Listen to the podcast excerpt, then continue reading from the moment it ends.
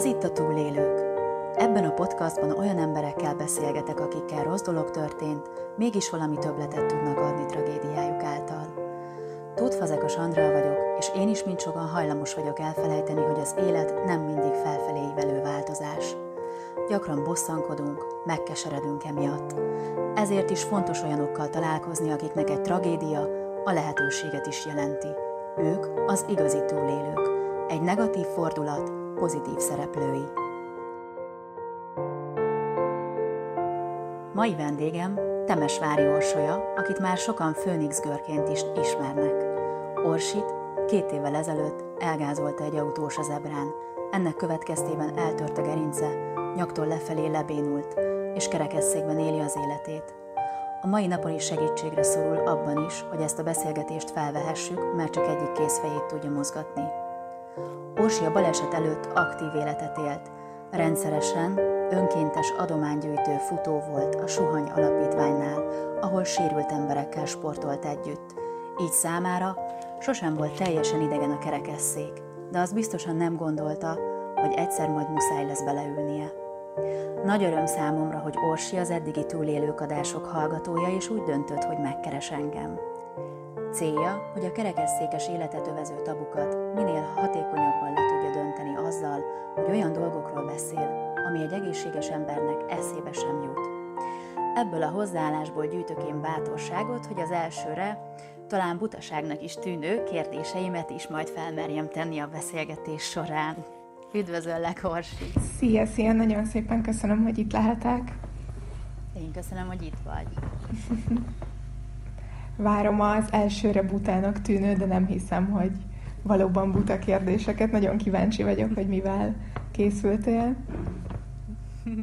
Akkor bele is csapok. Nagyon érdekel engem az, hogy mi volt az az első dolog, amire rájöttél, hogy máshogy van egy kerekesszékes életében, mint amit arról akkor gondoltál, mikor még csak futottál velük. Nagyon jó kérdés.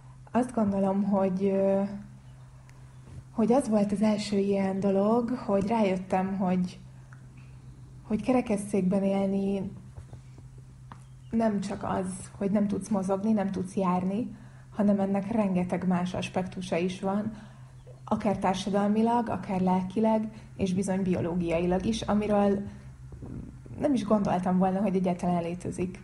Így röviden ez. Például mi ez a biológiai, amiről nem gondoltad volna, hogy egyáltalán létezik? Hát, hogy mondjuk, hogy mész el pisilni.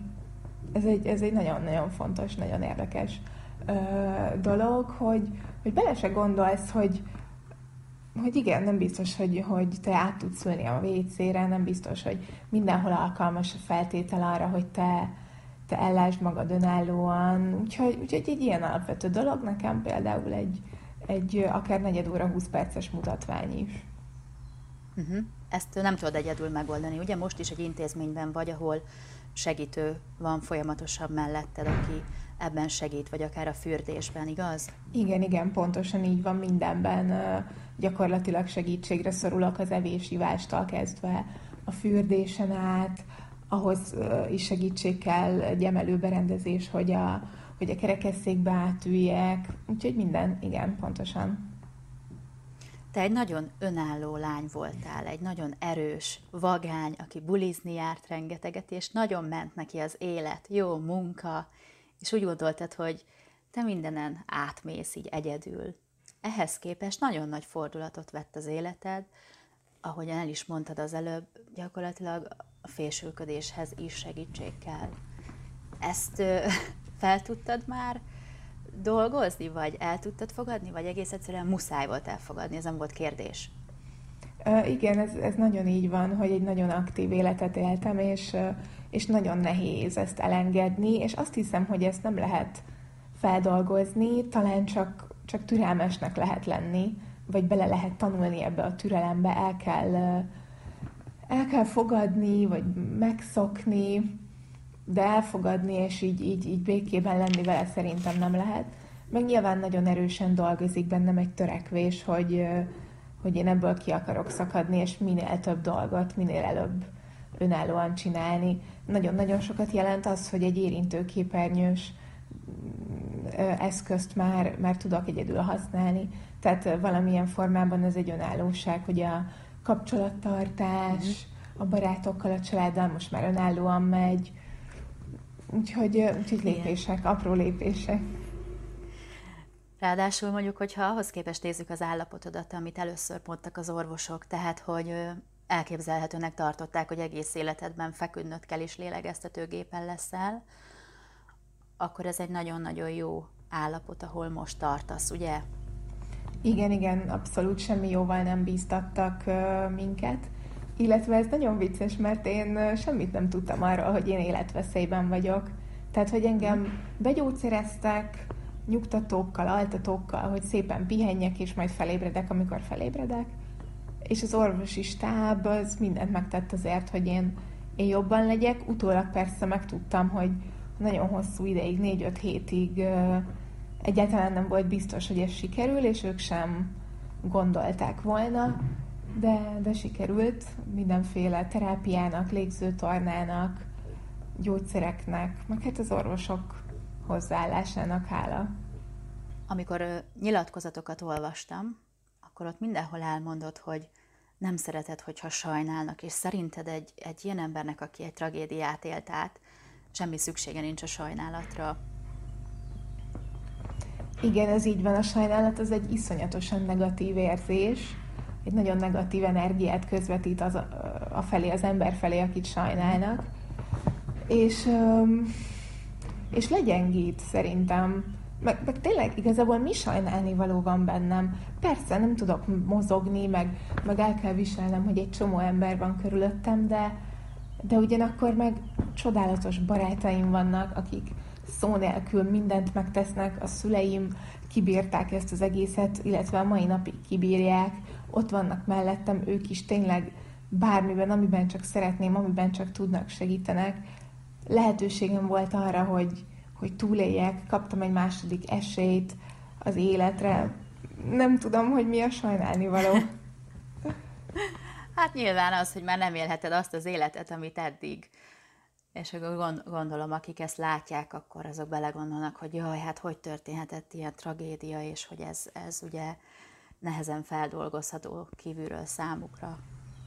Persze, igen, de nagyon sok dologra ráébredtem az elmúlt két évben, illetve nagyon sok dolgot megtanultam, amit lehet, hogy soha nem tanultam volna meg.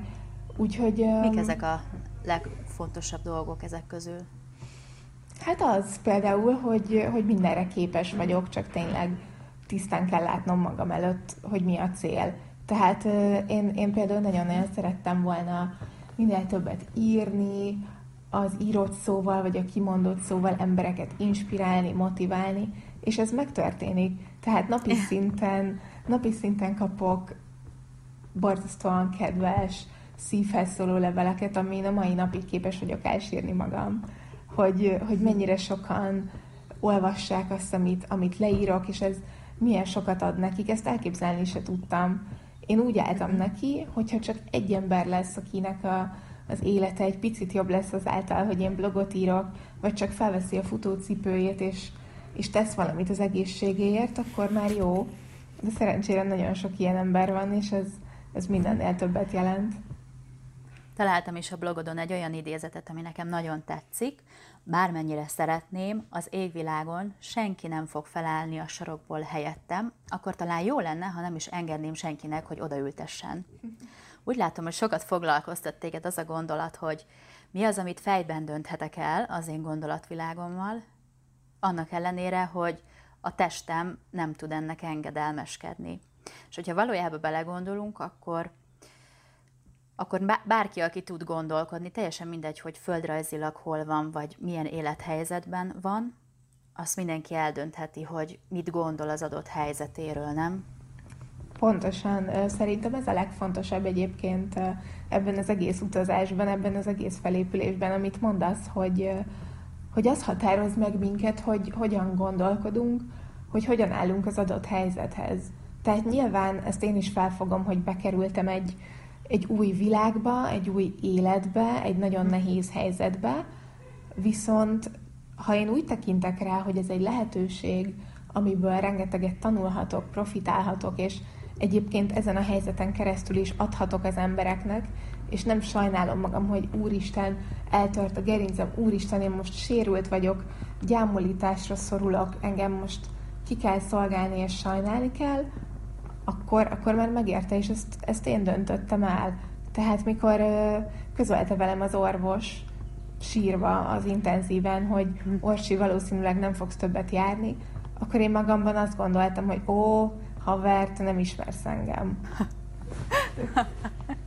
És igen, mert hogy mindig nagy erőd volt. Uh-huh. Igen, igen, mindent az egész életemben így értem el, úgyhogy ez most sincs másképp, ez nem változott. Csak még jobban megerősített abban a, abban a hitemben, abban a tudatosságomban, hogy igen, menni kell előre, persze nem mindig olyan ütemben zajlik a fejlődés, ahogyan azt én szeretném, de biztos, hogy nem ok nélkül kaptam én ezt az élettől, és nem ok nélkül történt ez a baleset.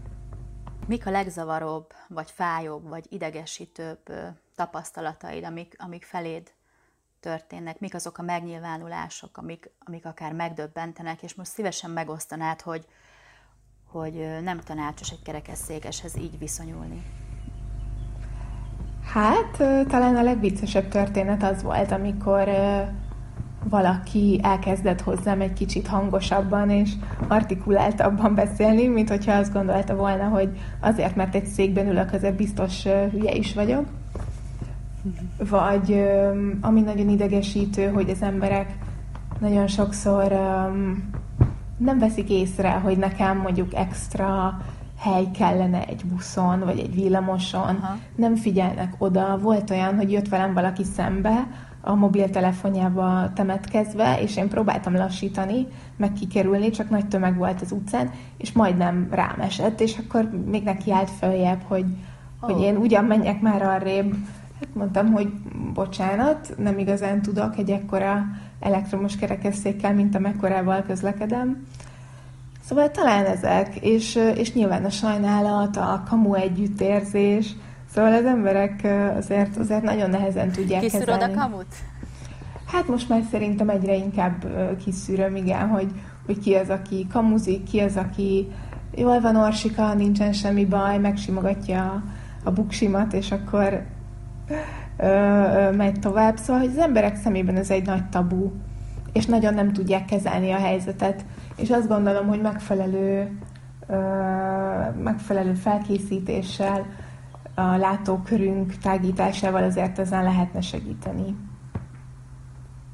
Mi az, amivel tudnánk segíteni neked, ami valóban segítség számodra? Ezt most így a mindennapi életben gondolod, vagy hosszú távon, vagy, vagy, vagy milyen értelemben?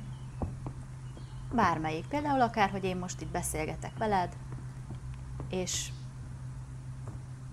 hogyan, hogyan viszonyuljak hozzád. Aha. Azt már tudom, hogy nem szabad téged sajnálni, de azért együtt érezhetek veled, gondolom valamilyen szinten. Nyilván nem tudok teljesen, mert fogalmam sincs, hogy milyen ez.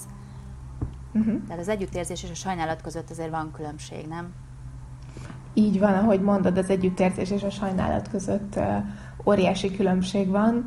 Azt mindig érzékelem, hogyha valaki um, tényleg megpróbál empatikus lenni, és beleképzeli magát a helyzetembe, vagy kérdezget, és, és úgy próbál közelebb kerülni hozzám, és ez, hogyha... Ez nem idegesít akkor ezek a kérdezgetések? Egy, egy szintig nem, tehát hogyha érzem azt, hogy ő nem sajnálkozik, hanem tényleg segíteni szeretne, és azért kérdezget, mert úgy szeretne nekem segíteni, ahogy ez nekem jó, és nem úgy, ahogy ezt ő gondolja, az, az egy nagyon jó leső dolog. Persze vannak kiváltságos barátaim, akik egy szempillantásból érzik, én nem is tudom, hogy csinálják, de, de nyilván nagyon sokszor persze meg kell kérdezni, hogy Orsi, mit szeretnél, hogy szeretnéd, mondd el, hogy jó, milyen, nem tudom, hogy adjam rád ezt a kabátot, mit szeretnél lenni, hogy szeretnéd meginni ezt a kávét, szóval ö, persze nem, nem könnyű,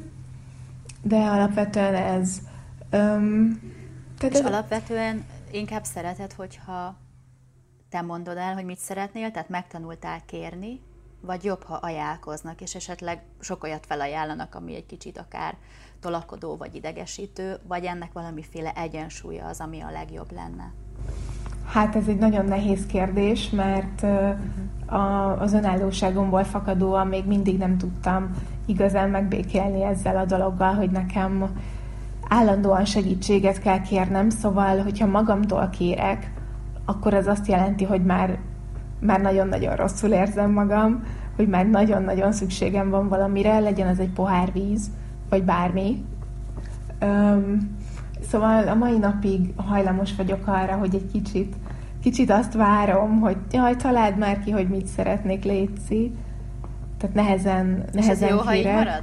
Dehogy is, ez egyáltalán nem jó. Um, szóval jó lenne, hogyha, hogyha ezt um, egy kicsit tudnám fejleszteni. Nyilván ez ott van a fejemben folyamatosan, hogy igen, Orsikám, akkor szedd össze magad, és, és csináld, és kérjél, és mondjad.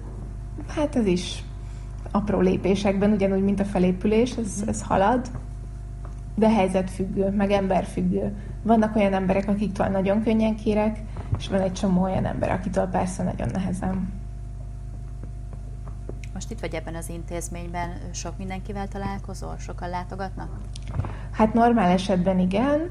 Most nyilván a karantén alatt nem, tehát hogy a szüleimet is már több mint két hónapja nem láttam, de egyébként igen, napi szinten nagyon-nagyon sok barát, ismerős, kollégák, futótársak, tényleg rengeteg ember ö, jön ide, úgyhogy, úgyhogy ez nagyon sokat jelent.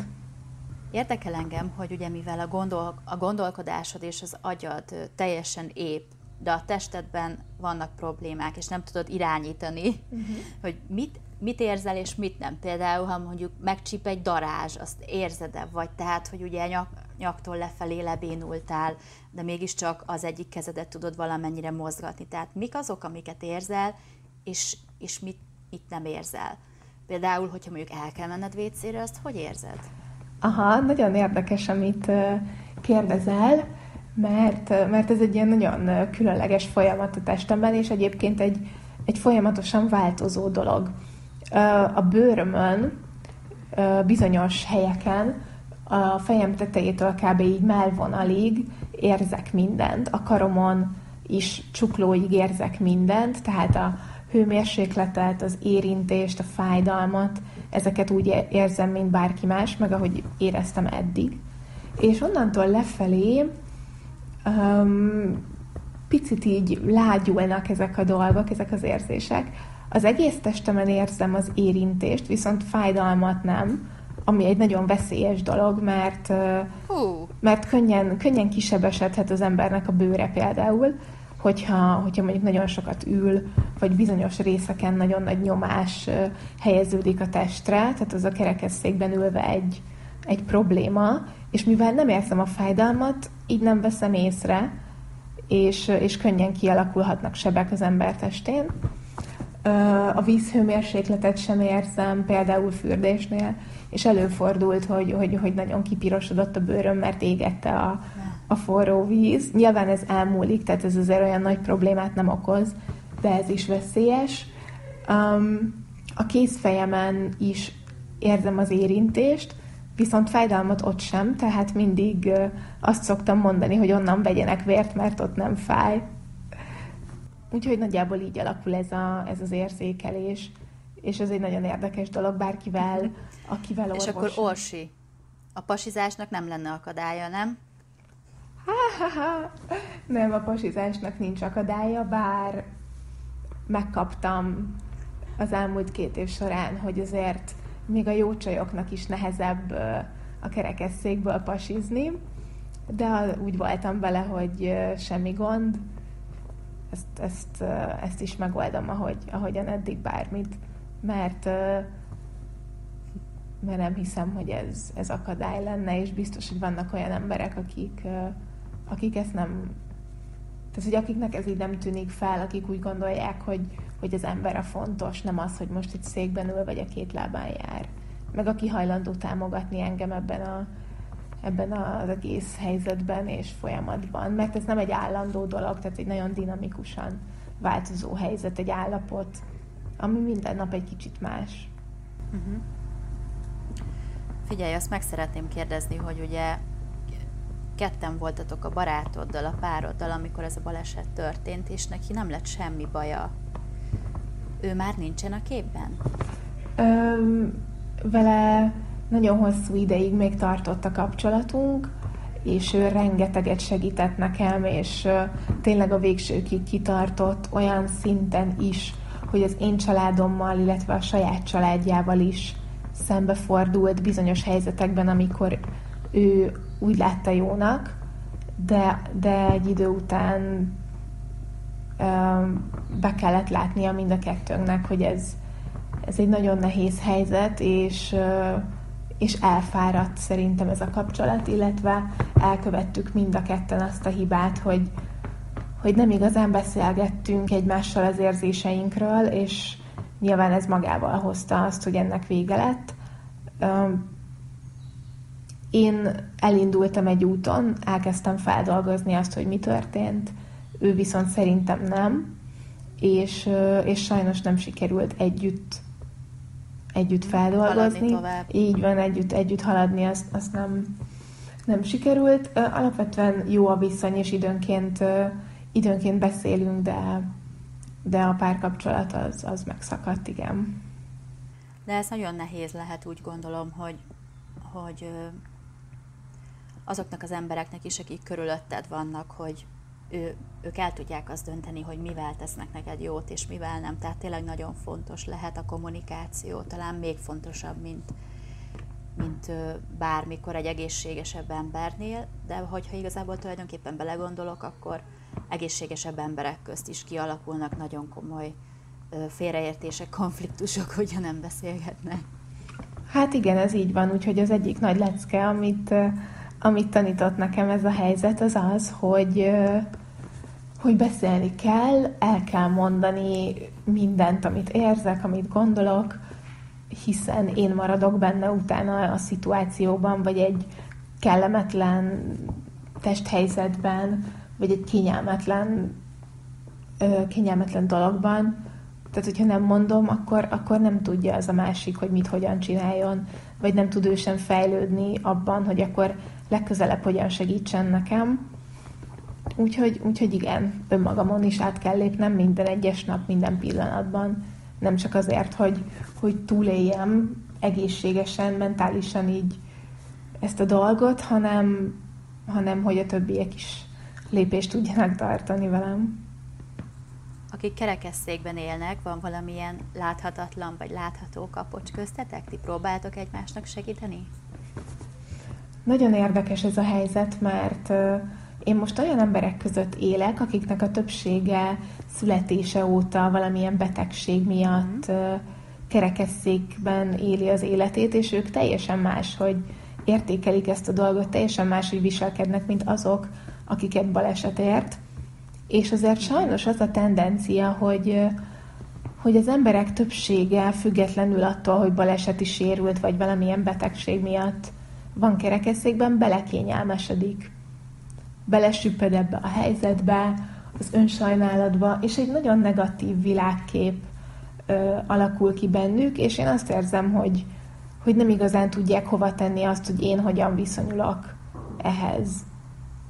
Van persze nagyon sok pozitív példa, aki hagyja magát húzni fölfelé, és hagyja magát inspirálni, de nagyon sok olyan ember van, aki aki inkább utál engem azért, mert sok barátom van, és megyünk ide-oda.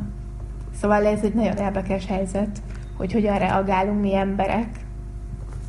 Régebben ö, azt nyilatkoztat, hogy, hogy nem tartod magadat mozgássérültnek, és zavar is, hogyha így tekintenek rád. Ez még mindig így van?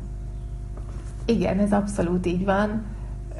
Persze tudom, hogy a valóság az, hogy megsérültem egy balesetben, de azt gondolom, hogy én fejben megmaradtam pontosan ugyanannak az egészséges, jókedvű, vidám, céltudatos embernek, aki egész életemben voltam, és, és nem a sérülésem határoz meg engem, hanem, hanem éppen az, ahogyan kezelem ezt a helyzetet, meg hogy, meg hogy mit tudok adni másoknak, meg hogy a fejemben, meg a lelkemben mi van.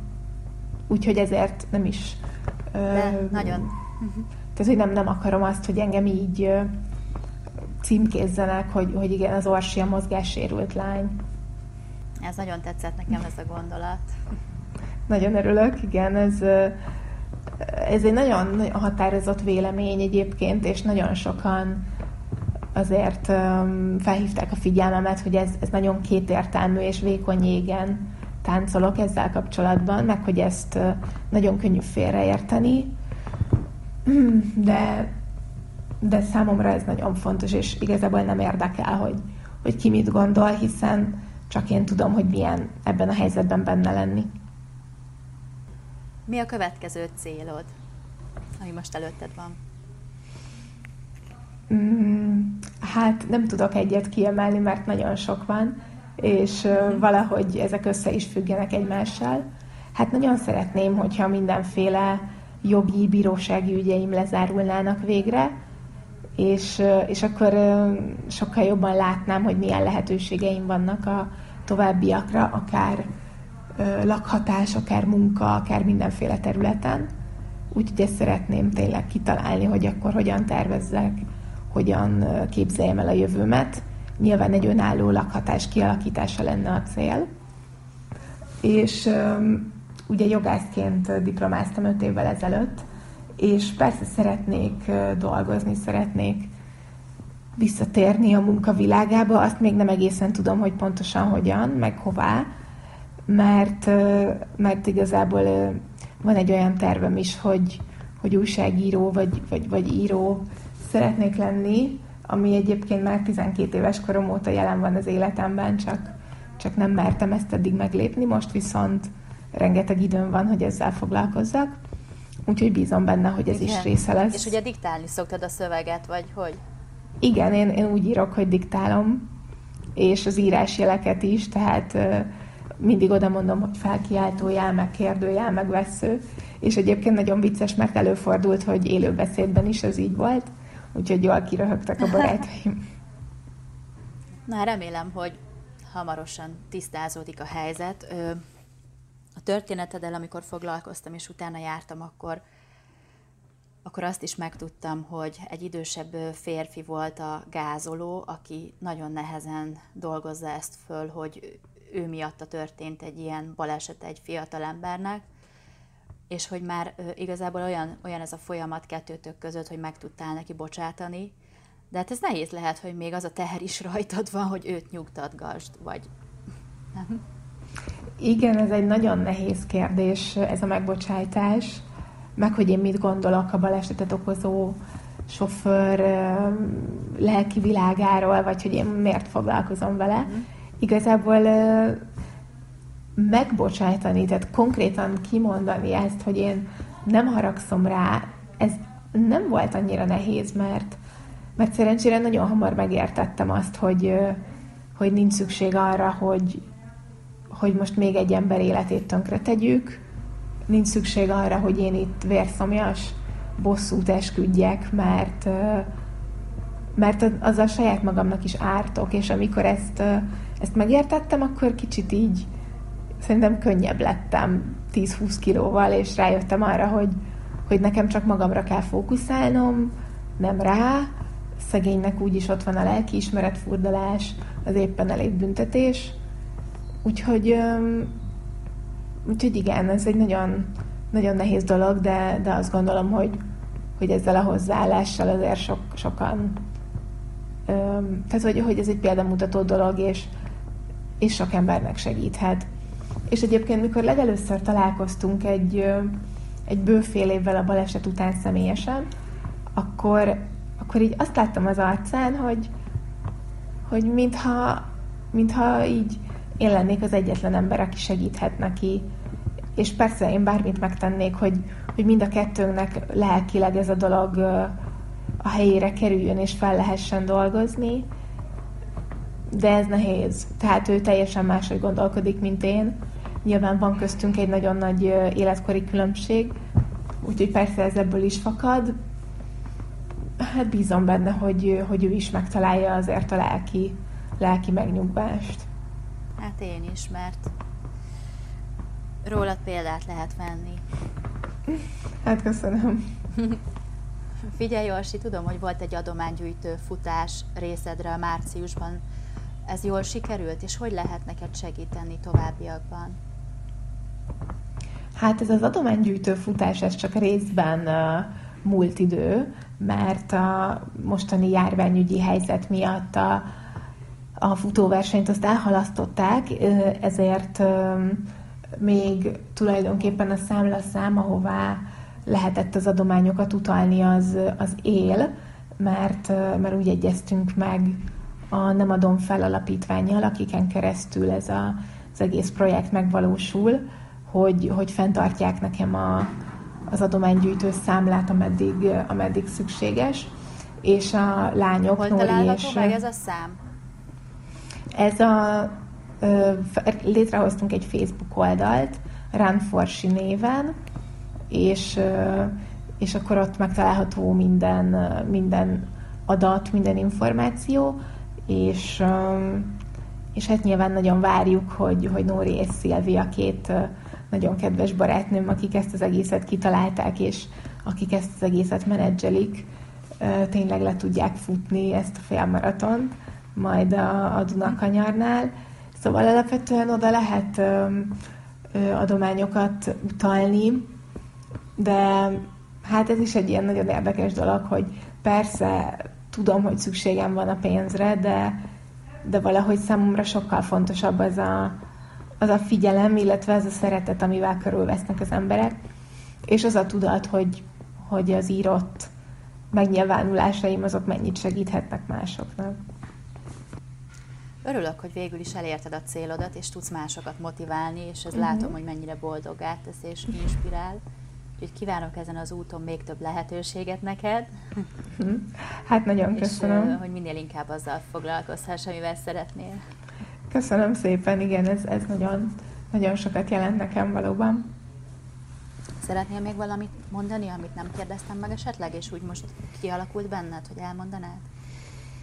Mm, igen, talán még azt szeretném elmondani, hogy, hogy nagyon-nagyon sokat tanulok ebből a helyzetből, nagyon-nagyon sok leckét adott nekem az élet, és